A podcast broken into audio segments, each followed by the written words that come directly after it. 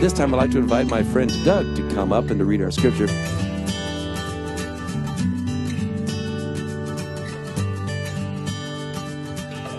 Now, Doug has been a friend of mine since we were in second grade.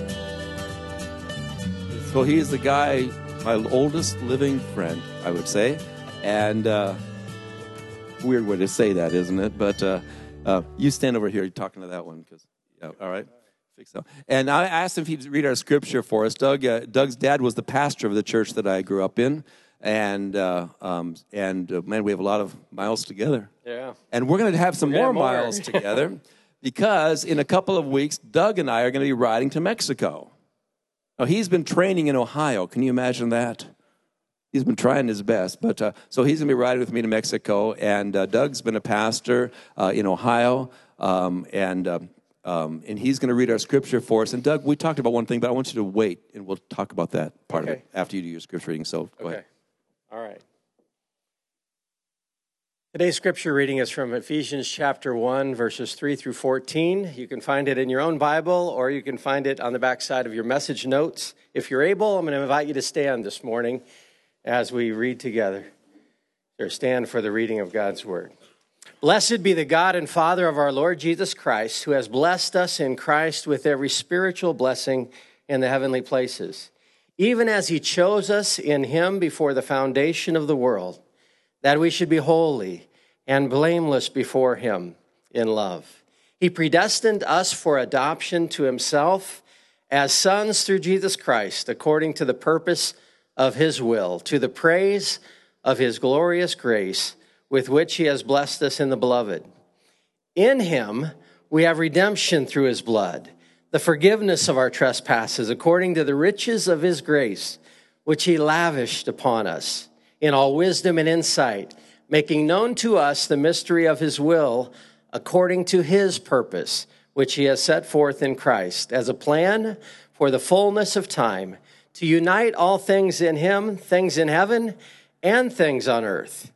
In him we have obtained an inheritance, having been predestined according to the purpose of him who works all things according to the counsel of his will, so that we who were the first to hope in Christ might be to the praise of his glory. In him you also, when you heard the word of truth, the gospel of your salvation, and you believed in him, were sealed with the promise of the Holy Spirit, who is the guarantee of our inheritance until we acquire possession of it to the praise of his glory. This is the word of God. Well, Steve gave me this this morning and he said, Hey, by the way, I'd like you to read the scripture. And I looked at it and I said, Oh, man, you know, this is a passage that has been so important to me and resonates with me, and I've preached about a number of times. My wife and I uh, did not have children of our own, and we considered what the Lord would want us to do and decided that we would adopt children. And we thought there are so many people who want infant children, we will adopt children that are older. And so we took in, a, at the time they came, a, a nine and a seven year old into our house. And two years later, they became available for adoption. And so we adopted a nine and an 11 year old. Um, you know, they had a very difficult past, obviously, and had experienced everything bad that could happen to a young child. And, uh, and in the process of that, there were interesting conversations. They were old enough to know that they were being adopted, and they were old enough to actually have some say so in whether they would be adopted. And Rhonda and I had an important decision. They came as foster children, and then they became available for adoption. So it was quite a decision to make about whether we would adopt or not. And so, this passage, when it talks to us about He predestined us for adoption to Himself as sons through Jesus Christ, I mean, God decided that instead of throwing us away, instead of giving up on us, God decided that He would send His Son and make a way that we could return to His family. And I think about my kids, and, and though they have such a difficult background, you know, we were able to make a decision to invite them to be a part of a family. And I'd love to come here this morning and tell you that it, it's all been a storybook and everything turned out perfectly. And it, it hasn't. You know, it hasn't all gone just the way I hoped that it would. Um, one of the reasons I just arrived yesterday is that my daughter just had her sixth child on Wednesday. And under difficult circumstances. Now, it's a blessing to be there, and we have a new grandchild, Ezra Jordan, who has entered the world as of Wednesday, and he is beautiful, and God has a purpose for him. And as I held him,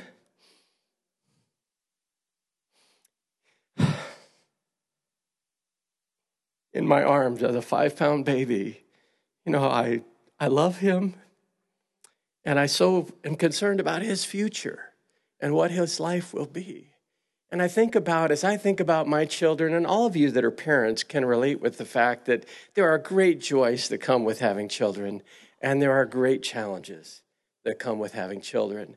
But I think about as an adoptive father, and now a grandfather, seven times actually, um, what it means to God to watch our lives and the times that he so longs for us to do things differently, or the times he rejoices in our successes.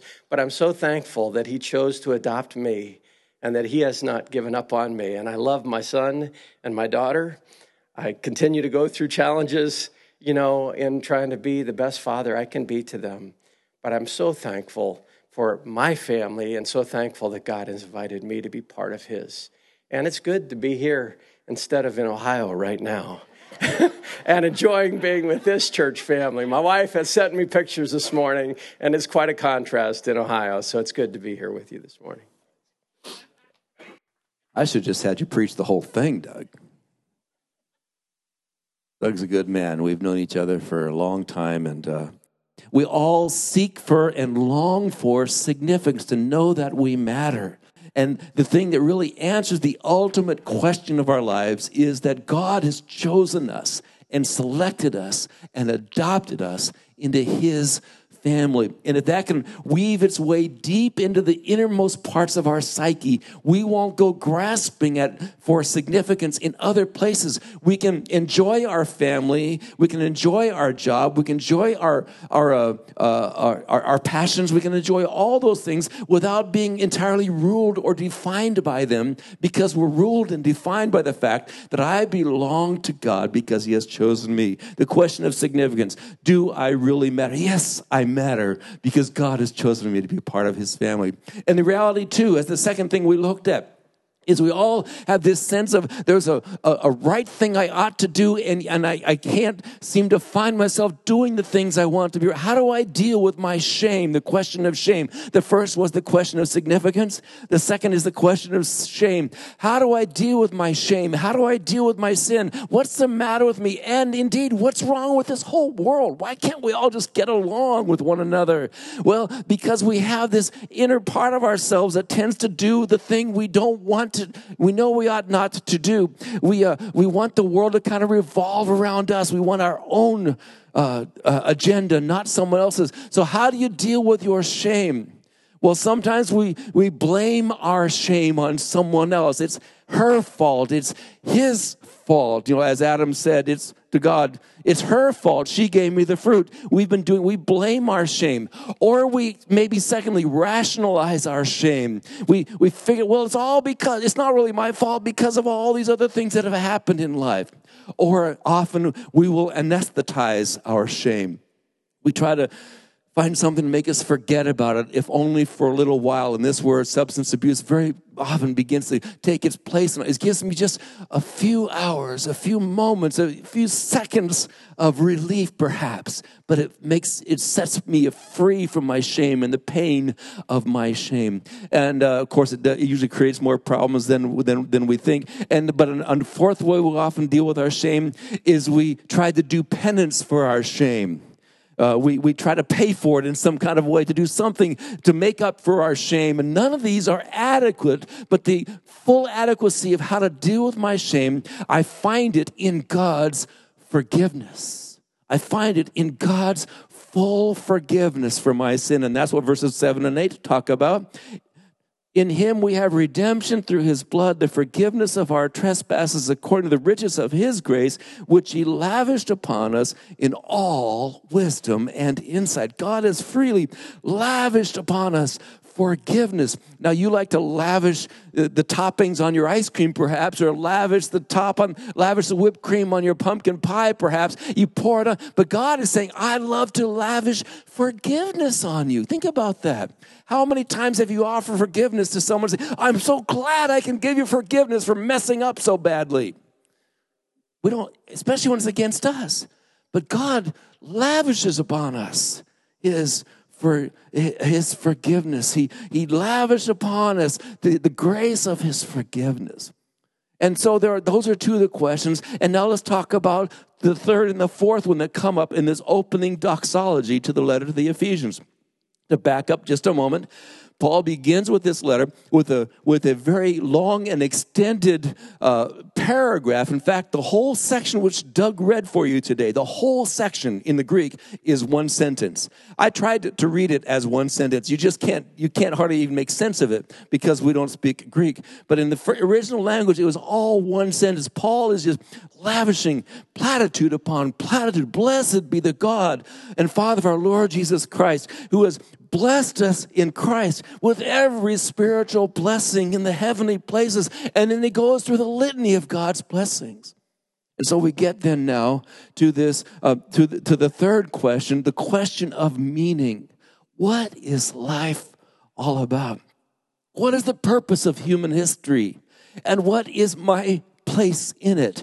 Uh, uh, and what are some of the secular answers to that question? What are the ways we think of what is the purpose of history? Is there any purpose in history? Does is uh, is life simply a random happenstance series of events that just happens towards some kind of oblivion that doesn't amount to anything? Is that what the purpose of history is? Where do we find meaning in our lives? Uh, uh, human beings crave meaning. We crave meaning. In fact, uh, uh, my friend Doug woke up today and he'd had a dream. I want to know what that dream means. Why? We just can't help but ask, what does it mean when we have something going on in our life? How do we find meaning? Well, a lot of people find meaning in philosophical systems. For example, just to give a few brief ones, polytheism Polytheism in the, in the earliest days, the earliest days when the monotheistic faith in one God who ruled over all the earth um, happened, because, uh, emerged because God revealed himself to Abram. When God revealed himself, um, that was in the context of a polytheistic culture where people saw gods everywhere. And basically, polytheism would have said the, the purpose of humanity is to pacify the gods. So we're making sacrifices in order to pacify the gods. Or perhaps as we've grown, we found ourselves embracing naturalism, which says basically the world began as an accident there's no divine, there's no divine presence outside of this world. Everything that happens is part of a machinistic, uh, machinistic uh, sequence of events. And so the, the very question, is there any meaning, is a silly question. We just happen to be alive and we're going to die someday. And we have some sense to propagate the species. There is no ultimate meaning in life. And of course, a lot of us, uh, a lot of people in this world believe that really ultimately or existentialism, which might say create your own purpose.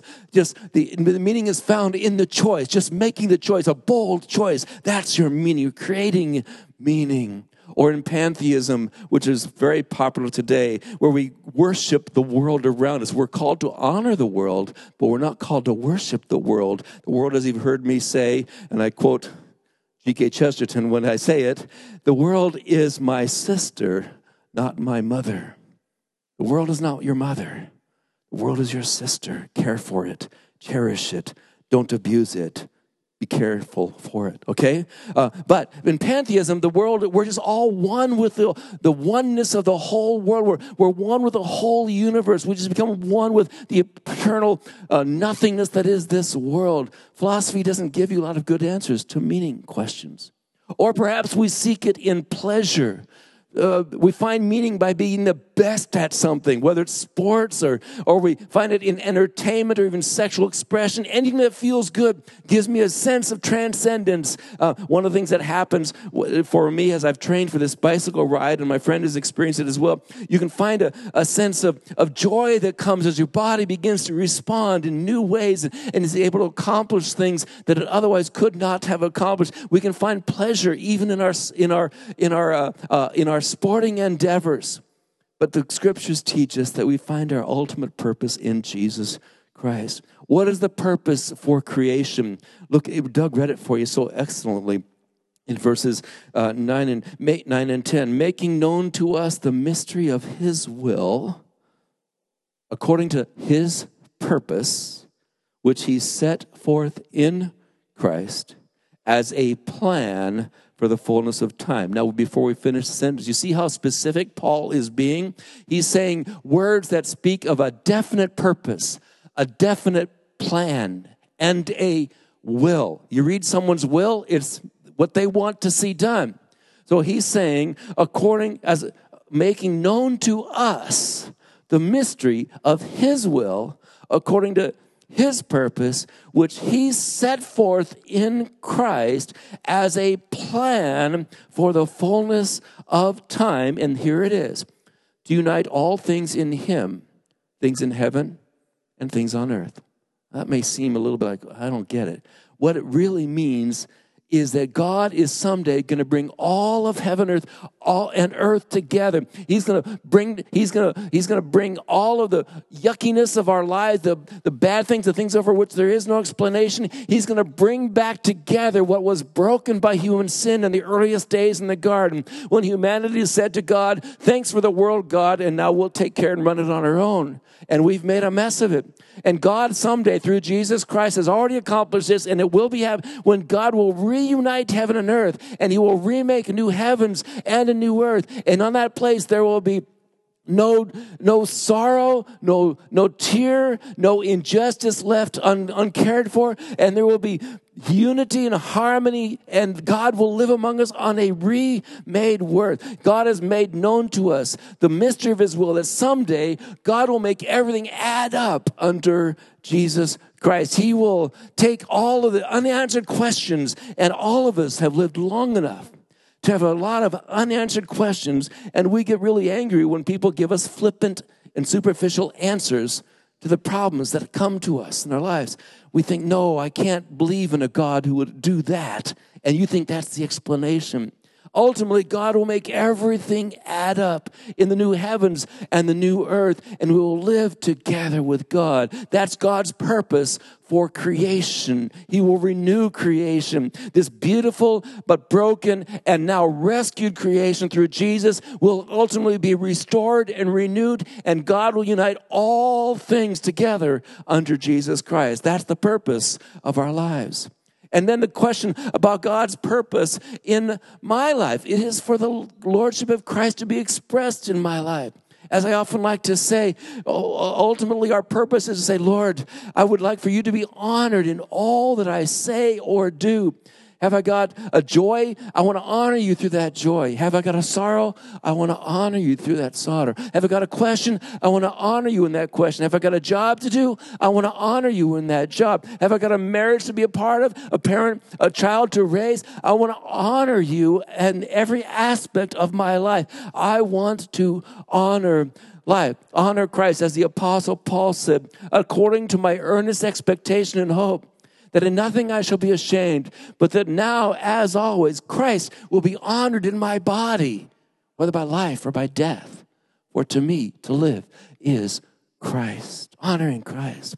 And in verse 11 of this section, he talks about it in our setting as well. In him, that is Christ, we have obtained an inheritance, having predestined according to the purpose of Him who works all things according to the counsel of His will, that we who were the first to hope in His Christ might be to the praise of His glory, that we might live in a way that glorifies and honors God. Yes, the question of meaning, what is life about?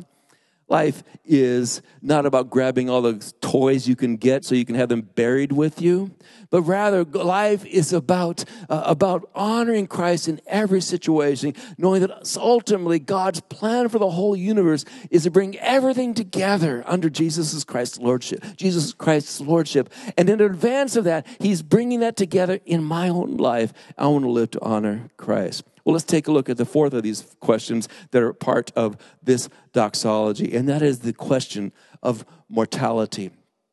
We've talked about the question of significance. I'm adopted and chosen by God. We've talked about the question of shame. I've been forgiven because of Jesus' blood died for me. We've talked about the question of meaning I find my meaning in my relationship with Christ, and living to honor the one who loved and gave himself for me is my ultimate purpose in life. That's one purpose that cannot be taken from you. Your health you may lose, your family you may lose. Anything can be taken away from you, but what cannot be taken away from you is the ability to honor Christ in every situation. That's your ultimate purpose, and that's what you'll be doing for the rest of eternity. You might as well start doing it now, and your life will be so much better as a result. That was the third one, the question of meaning. And the fourth one, the question of mortality. What happens when I die? Is this life all there is? Is death the end? Is, is the clinging to some kind of idea of an afterlife just sort of some prehistoric urge we still have? We all know we just die and that's the end. But why is it that we cling to the sense of a future beyond the grave? How do I think about the future? This is a fundamental life question. Yeah. What are some of the contemporary answers to that question? I suggest to you about three or four. Number one, we could call the one answer to that question the question of the, is this life all there is? The answer to the question what might be we call what the no, what I call the no hope option. In fact, in fact, it would say this life is all that there is. Enjoy it while you can, because when it's gone, it's done. You're going to rot in the grave, just like trees rot when you put them down in the ground. Is this life this is this life all that there is? And this is really the answer of naturalism. It would say, yes, of secularism, it is. That's all that it is. That's all that it is. Or even existentialism, or especially atheism. These are uh, uh, points of view which say there's nothing more than just this life. Yeah. That's the no hope option.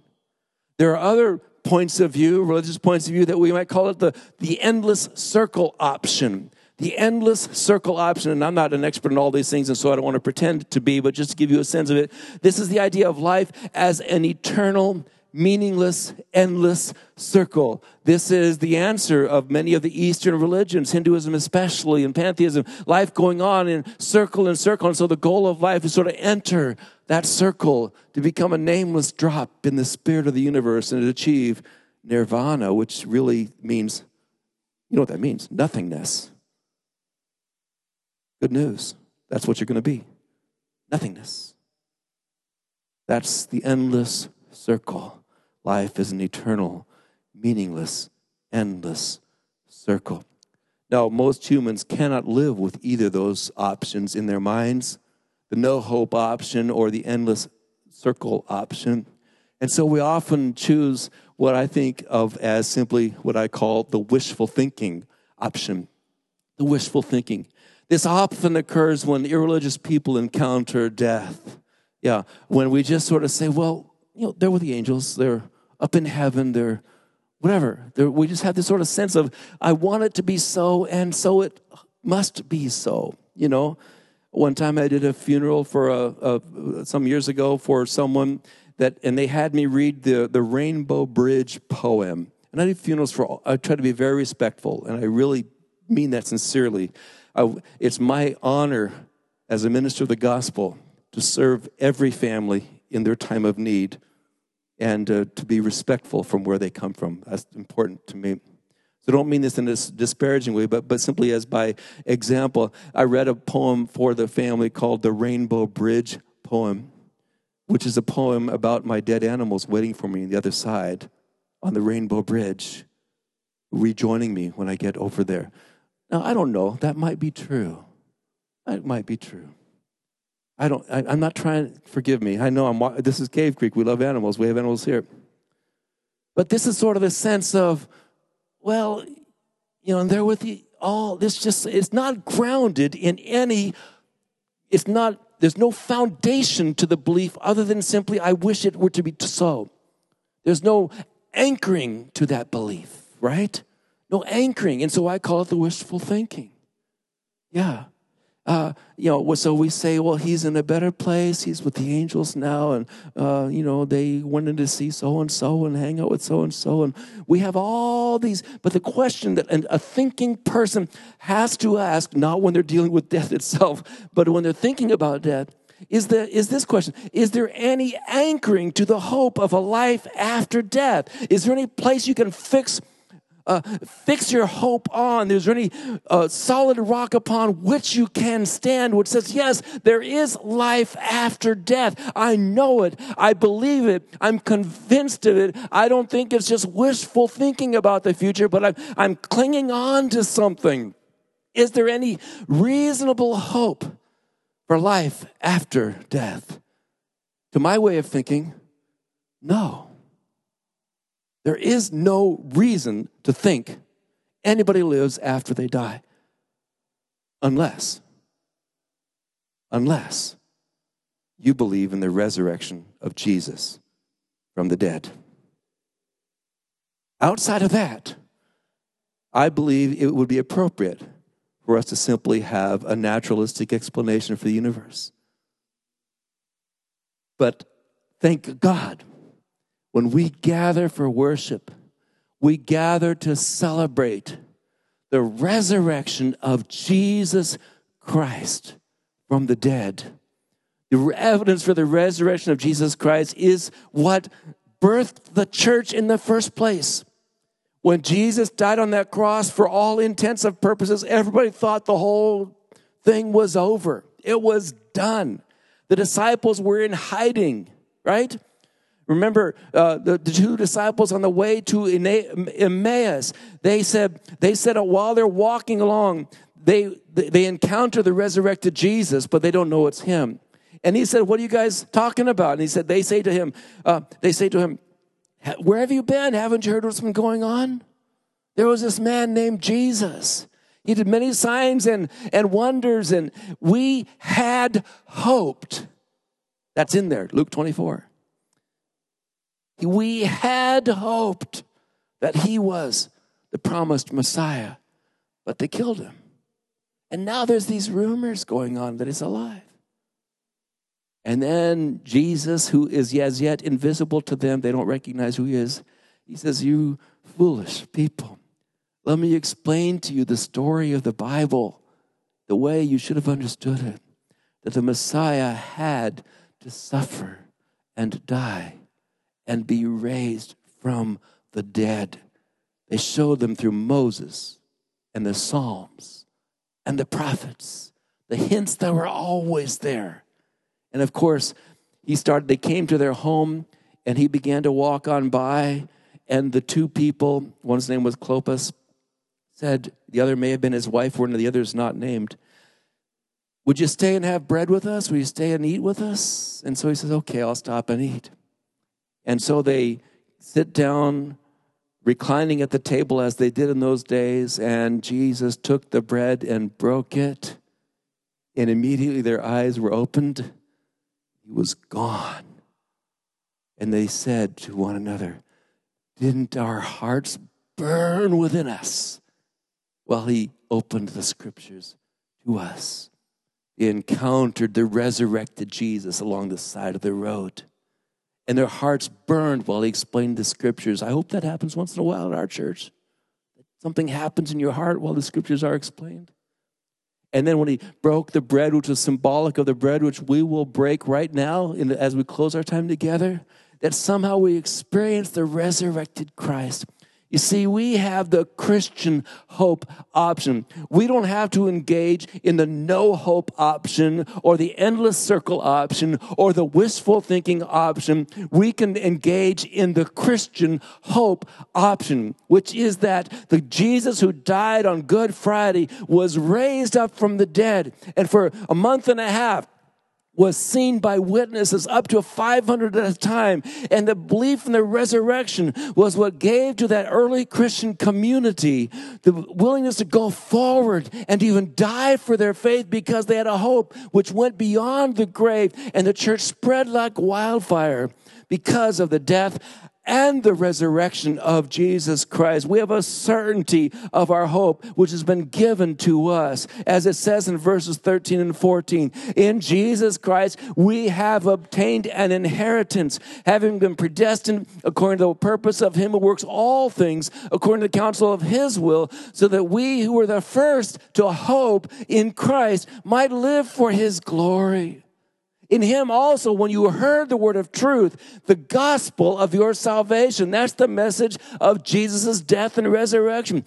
The gospel of your salvation and believed in him were sealed with the Holy Spirit, who is the guarantee of our inheritance until we acquire possession of it to the praise of his glory.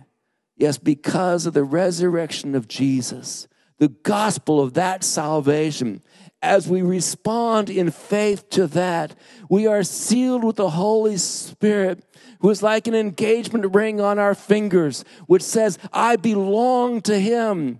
He's with me. He's like the deposit on the house, the earnest deposit, the guarantee of our inheritance until the final day when God remakes this world. And after our death as well, unless we're alive when He comes, we will live together with the resurrected Jesus on a world which has no decay a world where death is no longer a part of it, a world where there is no sickness, sin, or sorrow. And we know it because Jesus was raised from the dead.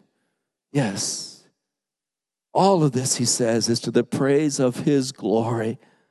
We can rejoice in the praise of his glory throughout this text because God took the initiative, first of all, to choose us and to adopt us into his family. We belong to him.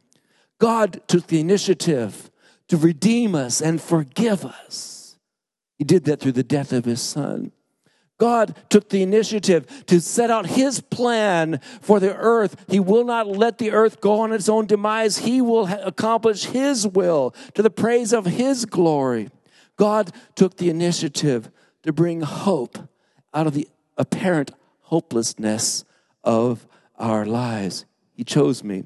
He adopted me. He redeemed me. He forgave me. He gave me a purpose worth living for and something even to die for because I know that this life is not the end of everything. Truly, as this text begins, Jesus has, God has blessed us with every spiritual blessing in Christ. But we have to respond to it. We have to respond to it. How do we make this a reality in our lives? Well, the Apostle Paul told us in the 13th verse In him also, when you heard the word of truth, the gospel of your salvation, and believed in him, were sealed by the Holy Spirit. Now, you have heard the word of truth, you have heard the gospel. Do you believe in him? Have you placed your utter confidence in him resting in Him, not your good deeds to do penance for your sin, but rather His sacrifice, forgiveness of redemption for you. We trust in Him, place your faith in Him. We see then the Holy Spirit then comes into our lives and rebirths us into his new creation and we become part of his family until the final day when we live on that new heavens and new earth. Yes, the Christian message gives to us something solid to deal with the question of our significance. I'm significant because Jesus chose me and adopted me. Deals with something positive, a linchpin, an anchor point to deal with my shame. I can accept the reality of my misdeeds. Uh, I don't have to blame someone else, do penance for my own sins, or, or rationalize them away, or anesthetize them. I don't have to do any of that because Jesus Christ gave his blood for the redemption of forgiveness of my sins. I, that's a linchpin to hang on to. And even though it seems as though much in this world does not quite add up, I don't have to figure everything out because I know that God is in the process of ultimately figuring everything out. And someday, God will unite all things together in Christ Jesus. And I want to be part of that community now in advance of that. I don't have to have all the answers because I know the one who ultimately has the answer.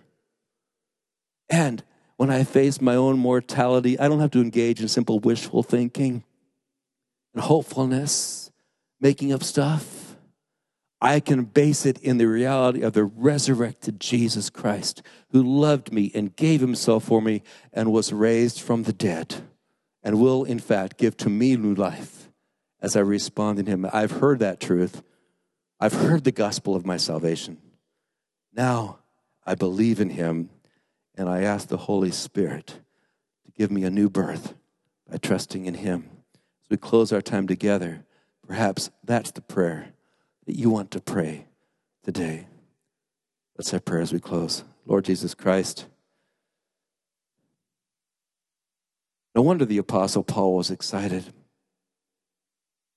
This beautiful doxology, this beautiful hymn of praise deals with the fundamental questions of our lives, things we wrestle with every day. Help us to lay aside all the other half solutions and half measures to deal with our significance or our shame or our quest for meaning or our fear of our own mortality. And let us instead embrace the solid rock foundation of a God who chose me, adopted me, and forgives me and has a meaningfulness for my life that will go even beyond my own mortality. I hear the word of truth, the gospel of my salvation. I believe in Jesus Christ. I ask the Holy Spirit to come into my life. Give to me all these blessed gifts. I ask it in Jesus' name, who loved me and gave himself for me. Amen.